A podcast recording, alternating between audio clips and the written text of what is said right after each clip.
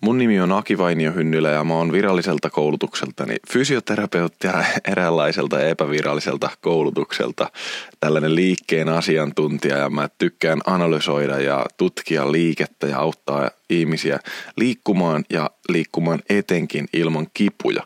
Me ollaan yhdessä vaimon kanssa perustettu tällainen yhteinen perheprojekti nimeltä Fystop Oy, tällainen fysiotoimintaterapia yritys Seinäjoella ja, ja siellä mä toimin vastaavana fysioterapeuttina ja sitten tässä kylkiäisenä kaikkia, teen kaikkia muuta. Muun muassa sitten tällaisen mikä tekee höpöä podcast-sarjan.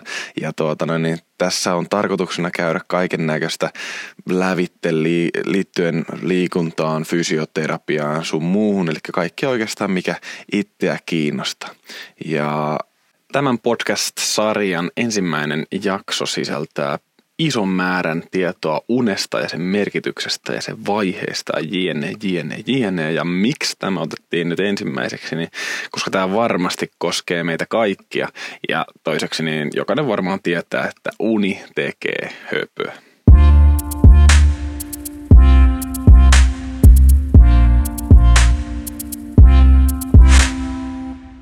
Ja näiden alkupimputuksien jälkeen hyökätään suoraan asiaan. Käydään hyvin lyhyesti alkuun nämä unien vaiheet. Voi olla tuttua juttua, mutta osalle voi olla, varsinkin tuota vilkeuuden osasta, niin osastolta, niin voi olla vähän uuttakin juttua.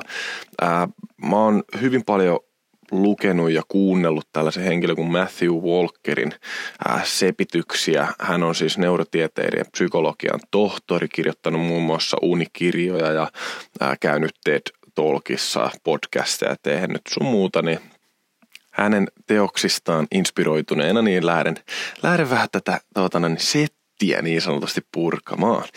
Eli tuota, yritetään pitää tämä hyvin maallikkona, ei lähdetä kovin mitään latinan höpötyksiä selittämään, mutta joissakin vaiheissa on pakko vaan käyttää nimiä, millä, mille meidän äidinkieli on nimen antanut. Mutta tuota, ää, puhutaan ortounesta ja vilkeunesta, eli siihen uni, uni jaetaan, ortouni vielä jaetaan kolmeen eri ryhmään. Tässä on käytetty hyvin paljon mielikuvitusta, koska niiden ryhmien nimet on yksi, kaksi ja kolme. Ää, se ykkönen kestää noin viidestä kymmeneen minuuttiin. Puhutaan tällaista siirtymävaiheesta, eli eh, kun mennään nukkumaan, niin me ollaan siinä valvetilan ja, ja kevyen unen välillä. Ää, jos se nukahtaminen tapahtuu niin kuin alle viidessä minuutissa, niin se voi olla merkki vähäisestä unesta, mutta tuota, mutta joka tapauksessa noin 5-10 minuuttia kestää tämä. Ja jos tässä unen vaiheessa herää, niin ihminen ei välttämättä koe edes nukkuneensa. Itse varsinkin niin huomaa tosi, tosi paljon sitä, että, että kokee, että eihän tuossa nyt tullut vielä edes nukutuksi, vaikka, vaikka todellisuudessa se oli ihan muuta. Kakkosvaihe niin on kevyt uni. Se kestää noin 20-30 minuuttia suurin piirtein. Ja tässä huomataan nyt sitten jo ensimmäinen sellainen virallinen, virallinen unen vaihe, eli liikkeitä ei rupea enää olemaan, hengitys tasaantuu, ja, ja tota, mutta yhä edelleen niin ihmisen saa suhteellisen helposti herätettyä tämän vaiheen aikana. Tästä seuraava on sitten niin sanottu syväuni, 30-40 minuuttia pyöreästi. Ja jos pitäisi näistä unenvaiheista valita se kaikista parain, niin tämä syvä uni voisi olla se, koska tässä tuota noin, niin, tämä on se kaikista palauttavin vaihe ää, lihaksistolle ja aivoille, eli, eli tuota noin, niin, ää, aivot tekee tällaisen puhdistus, puhdistuksen tuon päivän aikana kertyneestä haitta-aineesta. Eli uskokaa tai jälkeen, niin meidän elimistö muodostaa päivän aikana siis syöpäsoluja. Ja sitten meillä on tällaisia no, kutsutaan niitä vaikka James Bondeiksi, eli tällaisia agentteja, jotka tappaa näitä syöpäsoluja ja muita haitta-aineita, mitä me äh, muodostetaan päivän aikana. Niin nyt syvä uni on se, missä, missä tuota James Bondit saa niin sanotusti luvan tappaa ja, ja tuota, niin siellä tämä tää, tota, aivot tosiaan puhdistaa sitä ää, päivän aikana kertynyttä haitta-ainetta. Ainetta sieltä kropasta. Mutta tuota, tosiaan niin lihakset rentoutuu, pulssi, ruumiin lämpötila, verenpaine, ne on niin matalimmillaan yön aikana, nimenomaan syvän unen aikana. Ja tuota, kasvuhormonien tuotanto alkaa ja näin ollen tosiaan niin lihakset sitten palautuu. Eli tämä on oikeastaan niin kuin sanottu niin lihaksille ja aivoille se kaikista niin kuin paras unen vaihe. Jos me mietitään tuosta kevyestä unesta, oli se suhteellisen helppo herätä, niin tästä syvästä, syvästä unesta taas ei ole. Eli nukkuva ihminen ei herää, vaikka joku kävelisi huoneesta tai parisängyssä saisi vähän, sais vähän valtataistelun kohteena niin kädestä, että työnnetään vähän tai vastaavaa, niin se ihminen ei välttämättä herää. Ja syynä tähän on se, että nämä aistielimiin tulevat tällaiset niin sanotut ulkoiset ärsykkeet ei tavoita aivoja, eli syvässä unessa, niin ne vähän niin kuin aliaktivoituu, mutta sen sijaan niin ne sisäiset ärsykkeet kuitenkin tavoittaa aivot ja tämä mahdollistaa sitten taas esimerkiksi unissa kävely. Mutta jos sä tästä heräät, tästä syvästä unesta, niin silloin se on niin kuin hyvin takkunen se herääminen ja sä oot niin kuin tosi väsyksissä ja ainoa asia, mikä sulla on mielessä, niin on se, että kun pääsis vaan takaisin nukkumaan. No tästä hyökätään sitten vielä viimeiseksi siihen vilkeuneen eli REM-uneen. Ja tämä on nyt se rapid eye movement, eli, eli ne vilisee ne silmät siellä luomien alla. Ja mitä tässä tapahtuu, niin aivot on valveella, mutta muu elimistö nukkuu.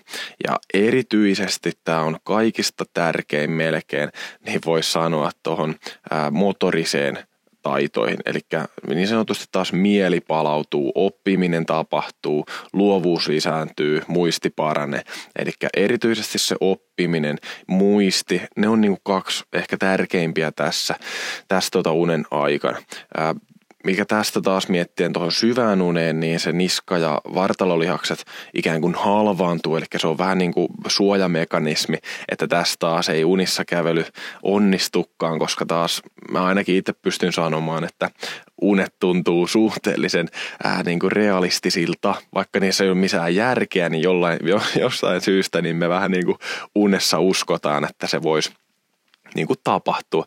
Ja jos nyt mietitään, mietitään esimerkiksi, tämä nyt ei ole ehkä enää meikäläisen unia, mutta jos mietitään, että sua vaikka ajetaan takaa, niin, niin, niin se, että me ollaan tosiaan vähän niin kuin halvaantuneita siinä REM-unen aikana, niin se ennaltaehkäisee sitä, että me nyt lähdetään sängystä jokin naapuriin kirmaamaan jotakin puukkomiestä, puukkomieheltä pakoon, että, että sinänsä, tuota, sinänsä tosiaan niin se on sellainen pieni, pieni tuota, äh, suojamekanismi tässä, tässä tuota, kropalta. Mm, se, että tuota, jos me mietitään niin siitä vielä sitä oppimisesta, niin jos me ajatellaan esimerkiksi, mä oon itse jossain vaiheessa niin eksynyt hiplailemaan kitaran, kitaran kaulaa ja, ja tuota, siinä varsinkin huomaa, kun biisiä opettelee, että, että vähän niin kuin kun tulee sellainen hetki, että vitsi kun tuo pikkurilli menisi vielä tonne ja se vähän niin kuin aina katke se hyvä niin sanottu flow-tila siinä uudessa biisissä, mitä opetteli. Ja se oppiminen tapahtuu vähän tuolla lailla, että aivot vähän niin kuin pilkkoo niitä opittuja asioita ikään kuin pätkiin, että tuota noin niin, mutta sinne jää ne vähän niin kuin sellaista tahmeita kohtia, eli itse tosiaan huomasin sen, että, että hienosti meni biisi, mutta sitten tuli vähän sellainen, että perhana kun saisi tuon vielä siististi, niin sitten se menisi sellainen flowlla koko, koko biisin aikana, mutta että se on hyvä tapa opetella, mutta se ei tuo tosiaan sitä ikään kuin sitä sulavuutta ja sitä, sitä automatisoitun, automatisoitunutta soittamista. Ää, siinä jos mietitään taas, missä uni tulee tähän niin uni on todella äh, ovela äh, systeemi siinä mielessä, että hyökkää nimenomaan noihin tahmeisiin kohtiin. Eli se ei, sen unen aikana me ei opitakaan sitä, mitä me jo osataan, vaan se uni osaa hienosti sieltä poimia ne hankalat kohdat ja opetella niin kuin niitä. Ja jos me saadaan hyvät yöunet, niin me palataan seuraavana päivänä 20-30 prosenttia paremmilla motorisilla taidoilla, mitä sitten edellisenä päivänä. Eli 20-30 prosenttia sitä opiskelusta, mitä tehdään, niin tapahtuukin unessa. Eli on se sitten mikä ikinä onkaan, urheilu, ää, laulun sanoja, opiskelut koulussa, töissä, ihan mikä vaan, niin 20-30 prossaa tapahtuu unessa siinä, kunhan se on vaan tarpeeksi laadukasta ja pitkää se, se uni. Lisäksi sanottakoon, että tämän unen aikana myös niin, niin kuin opittujen asioiden läpikäyminen on noin 20 prosenttia nopeampaa, mitä, tuota noin niin, mitä valveilla. Eli yhdessä tuota tutkimuksessa tutkittiin niin kuin hiiriä, ne laitettiin labyrinttiin ja niitä tuota, katsottiin, kun ne yritti sieltä keksiä tietä pois ja niillä katsottiin aivosolujen toimintaa koko ajan ja se just tämä Walker sanoi sitä, että se teki vähän niin kuin sellaista melodiaa ikään kuin sitä, kun sitä käyrää katsoi, että se meni sellainen ja tuota, mikä oli ihmeellistä, niin kun ne jatkoi sitä käyrän tutkimista ja kuuntelemista, kun ne hiiret meni nukkumaan, niin se olikin trrt, trrt. Eli unen aikana niin ikään kuin ne aivot kävi sitä samaa asiaa, mutta vaan 20 kertaa nopeammin ja opetteli siellä, siellä tuota, esimerkiksi nyt sitä, että kuinka sieltä labyrintistä päästään pois. Et jos olette nähnyt elokuvaa Matrix, niin siinä esimerkiksi kun tuota noin, niin näille ihmisille lyödään sitä kaapelia sinne takakupoliin, niin siinä niin kuin tiedätte, että silmät väpättää siinä, kun ne opettelee jotain jujitsua tai vastaavaa, niin sama juttu on vähän niin kuin remunes, eli, eli siinä kun meillä silmät väbättää, niin me opitaan sitten asioita tehokkaammin. En tiedä, onko siinä Matrixissa sitten, tai Matrixissa, niin onko siinä tuota, ää, ideana ollut tuo justi, että se silmien viipattaminen on siihen tullut sen takia, koska remunia olisi sitten samanlaista. Ei nyt ehkä niin, niin karrikoiden, mutta että vähän niin kuin samanlaista. I know kung fu. Show me. Eli normaalin yön aikana pitäisi nukkua sellaisen 7-9 tuntia ja me yritetään päästä vähän niin kuin näitä tasoja ikään kuin, niin kuin lävitte. Eli ekana tullaan siihen siirtymävaiheeseen, sen jälkeen kevyen uneen, sen jälkeen syvään uneen, sitten toi REM-uni ja sitten kevyt uni, syvä uni, REM-uni ja bla bla bla. Eli tota, tätä sykliä, mikä kestää 90 minuuttia pyöreästi, niin yritetään toistaa noin neljästä kuuteen kertaa, jolloin tosiaan kokonaismääräksi tulee sellainen 7-9 tuntia. Jos me mietitään alle seitsemää tuntia, niin siitä me pystytään jo katsomaan elimistössä isoja muutoksia. Siitä me tullaan seuraavaksi puhumaan univajeesta, mutta, tota, mutta tosiaan, että jos alle seitsemän, niin sitten kannattaa yrittää miettiä, että yrittäisi ainakin sen seitsemän tuntia nukkua. Ja vielä kerran, jos pitäisi jakaa, niin se syvä uni on tärkeää, mutta se on vähän mahdotonta sillä lailla pistää tärkeysjärjestykseen, koska jokaiselle noille unen vaiheelle on kumminkin ikään kuin oma rooli, mutta tosiaan jos ajatellaan, niin palauttavin vaihe on kumminkin se syvä uni. Syvä uni sieltä, eli silloin kun se puhdistaminen tapahtuu, niin se olisi se kuitenkin se kaikista tärkein unen vaihe. No sitten tähän niin sanottuun univajeeseen. Äh, univaje on vähän niin kuin sama kuin humalatila, eli tuota, jos sä mietit sitä, että no onkohan mä nyt humalais, jos mä otin noin kaksi, kolme olutta ja mä menen sitten vaikka, että pystyisinkö mä menneen auton ratti. Että en mä oikein tunne sillä, että olisi mitenkään jurri, jurris, että, että tuota, voisihan sitä nyt mennä tyyli kun sitten taas miettii, niin sisällä on yksi sirkus päällänsä. Eli sama, sama on tässä univajeessa, että sitä ei ihminen välttämättä edes tiedosta. Eli jos nukkuu jotain viittä, kuutta tuntia, niin kokee, että no joo, että kyllähän tässä nyt illat ja aamut hyvin pärjätään. Mutta todellisuudessa tosiaan, niin siellä jyllääkin ihan muuta, muuta siellä kropan sisällä niin kuin äsken jo viitattiin, niin 7-9 tuntia olisi niin kuin se tarvittava unen määrä. Vähenee toki iän myötä ja tästä vähenemisestä tuli justiin tästä, katoin sen Walkerin TED Talkin, missä hän puhui siitä, että kun iän myötä se uni vähenee, niin se yleensä karsii just sieltä syvästä unesta. Ja niin kuin muistetaan, niin se syvä uni on se, missä ne James Bondit aktivoituu, niin se, että jos niitä syöpäsoluja ei pystytä sieltä unen aikana tai kuonoaineita, haitta-aineita, jos ei niitä pystytä syvän unen aikana sieltä vähän niin kuin eliminoimaan, niin sehän voisi näin ollen olla riskitekijä syövälle.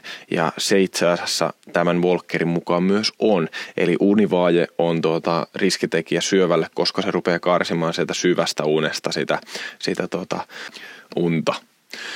Mutta tuota, yhdessä tutkimuksessa esimerkiksi niin ryhmä nukkui neljä tuntia yhdessä yössä ja siinä katsottiin nimenomaan näitä immuunisoluja, eli näitä James Bondeja, niin huomattiin, että vain se yksi yö niin vähensi 70 prosenttia niiden immuunisolujen aktiivisuutta. Ja nämä just on niitä, jotka taistelee niitä syöpäsoluja vastaan.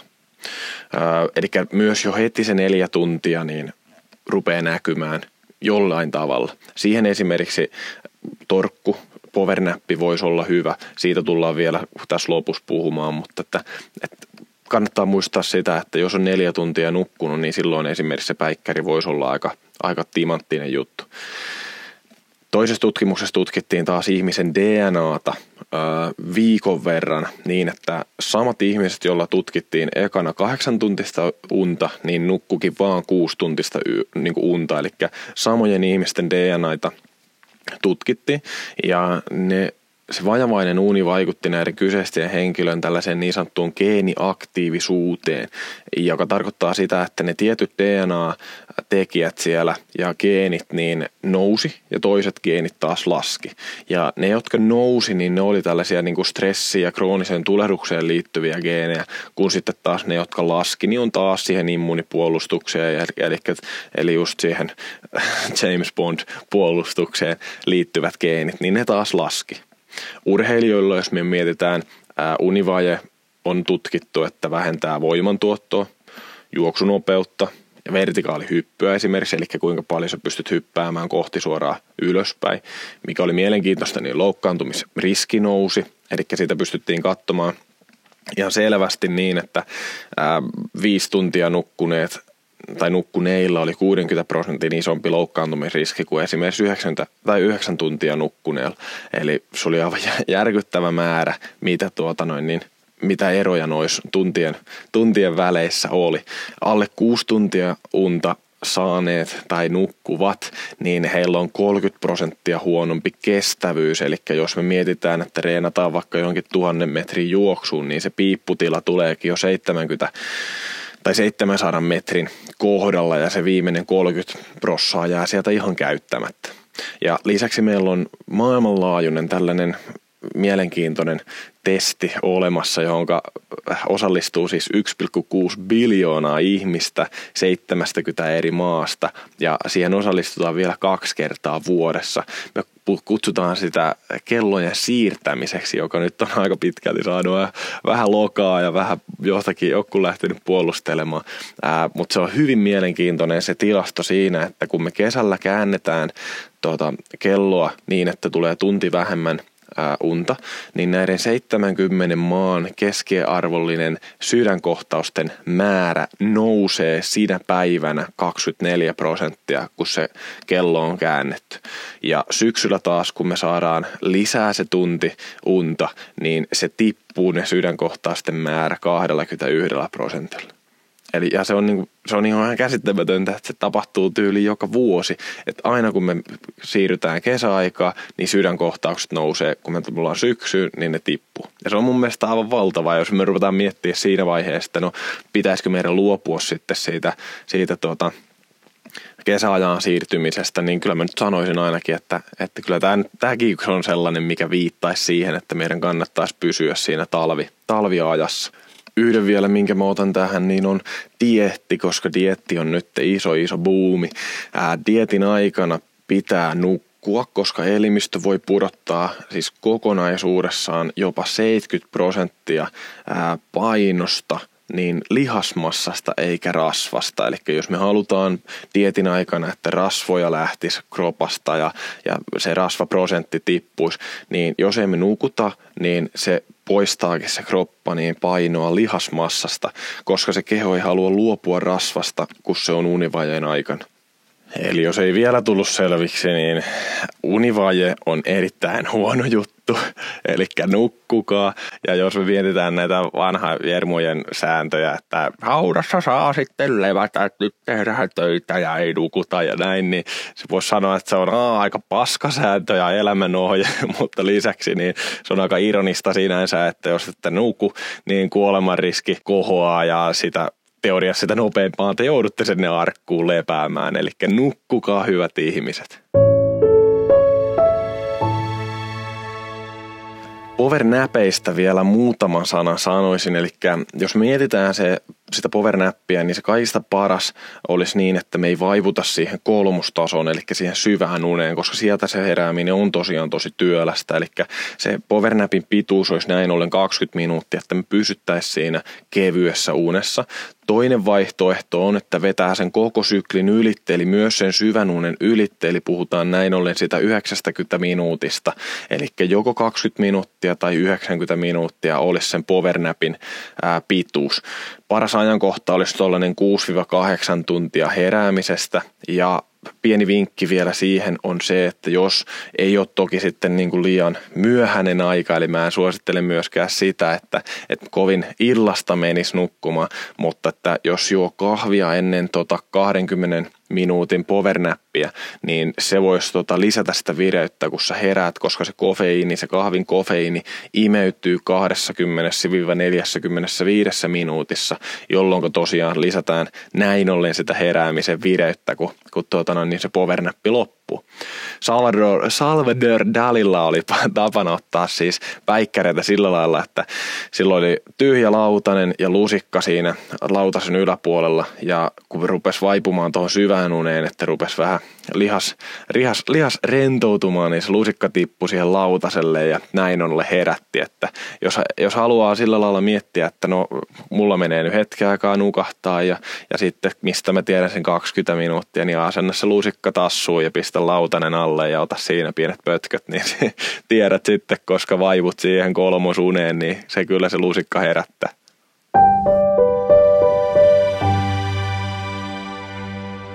No vielä viimeinen osio tästä on toi meidän äh, nukkuminen, että mitenkä me nyt sitten nukuttais paremmin.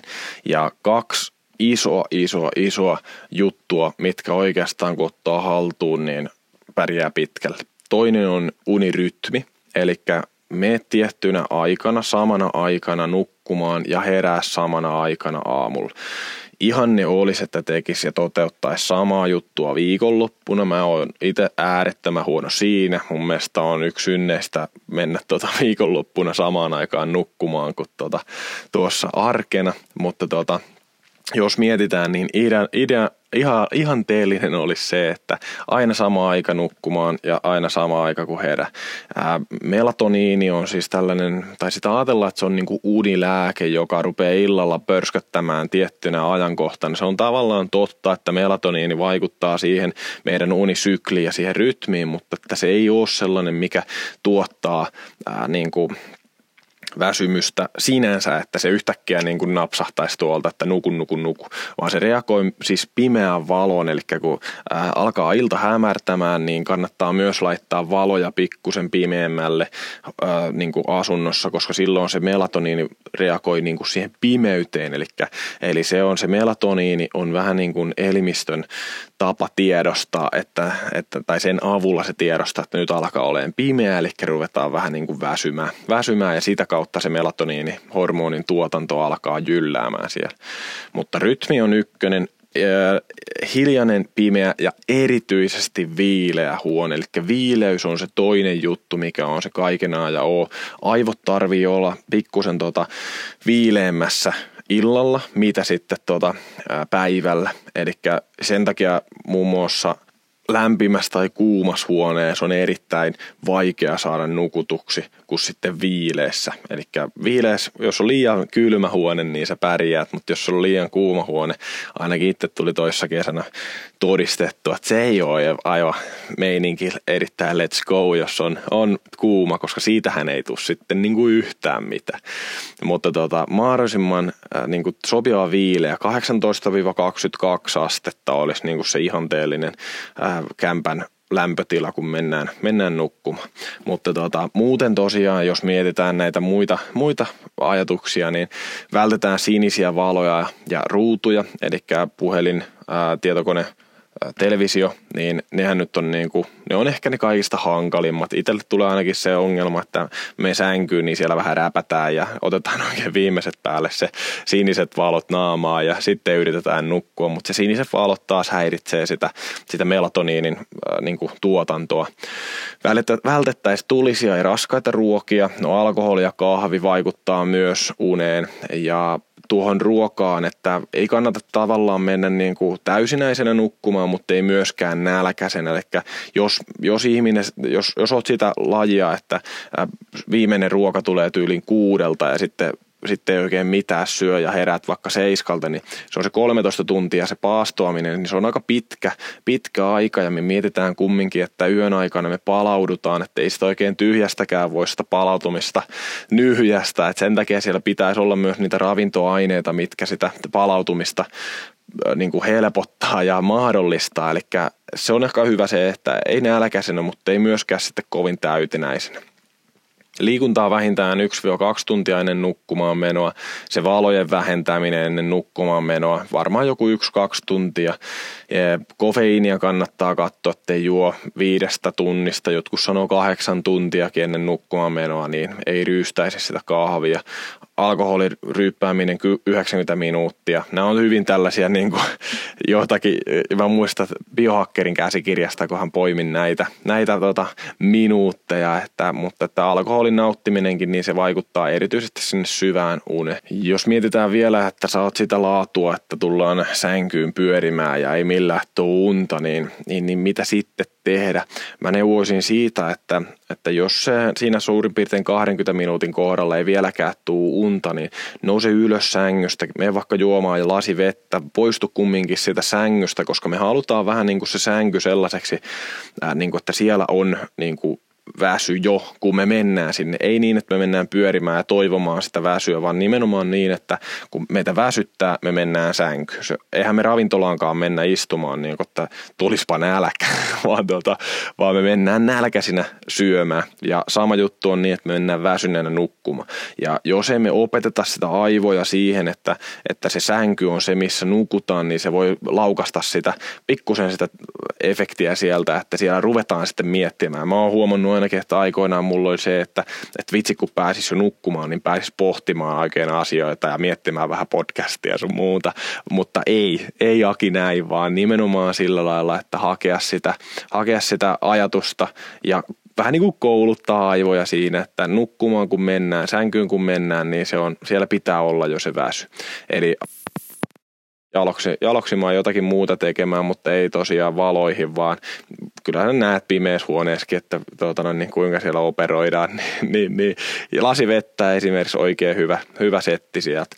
Toinen juttu, mitä on kuullut tästä, lasketaan lampaita, niin, niin, niin se on pieni myytti, sitä ei kannata myöskään tehdä, vaan enemmänkin tämä Volkeri niin kuin ohjaa, että tekisi tällaista mielikuvaharjoitetta, eli, eli jonakin rannalla tai metsässä kävelisi ja miettisi joka askelta, että miltä se tuntuisi. Itse mä teen sellaista niin kuin hengitysharjoitusta taas, eli jos en mä saa millään unta, niin mä yritän ottaa happea sisään ja ulos mahdollisimman rauhallisesti ja keskittyä pelkästään siihen yhteen asiaan. Niin mä oon itse huomannut, että siinä joutuu vähän niin kuin pidentämään niitä hengityksiä sen takia, että se pystyy keskittymään ikään kuin sen uloshengityksen aikana pidemmän aikaa siihen hengittämiseen, niin se helpottaa sitä keskittymistä, mutta samalla se syventää sitä tai rauhoittaa sitä kroppaa, mitä syvempää hengitystä, hengitystä sä teet. Mutta näin tällainen pieni, pieni tietopaketti nukkumisesta ja unesta, niin muistakaahan hyvät ihmiset, niin nukkua ja antaa kunnolla tyynylle kyytiä, koska uni on oikeastaan kuolemattomuuden yksi ainoita lääkkeitä, mitä me voidaan tehdä. Eli, eli mitä pidempään sä nukut, sitä pidempään sä elät. Ei muuta kuin hyvää päivän jatkoa ja palataan seuraavassa podcastissa.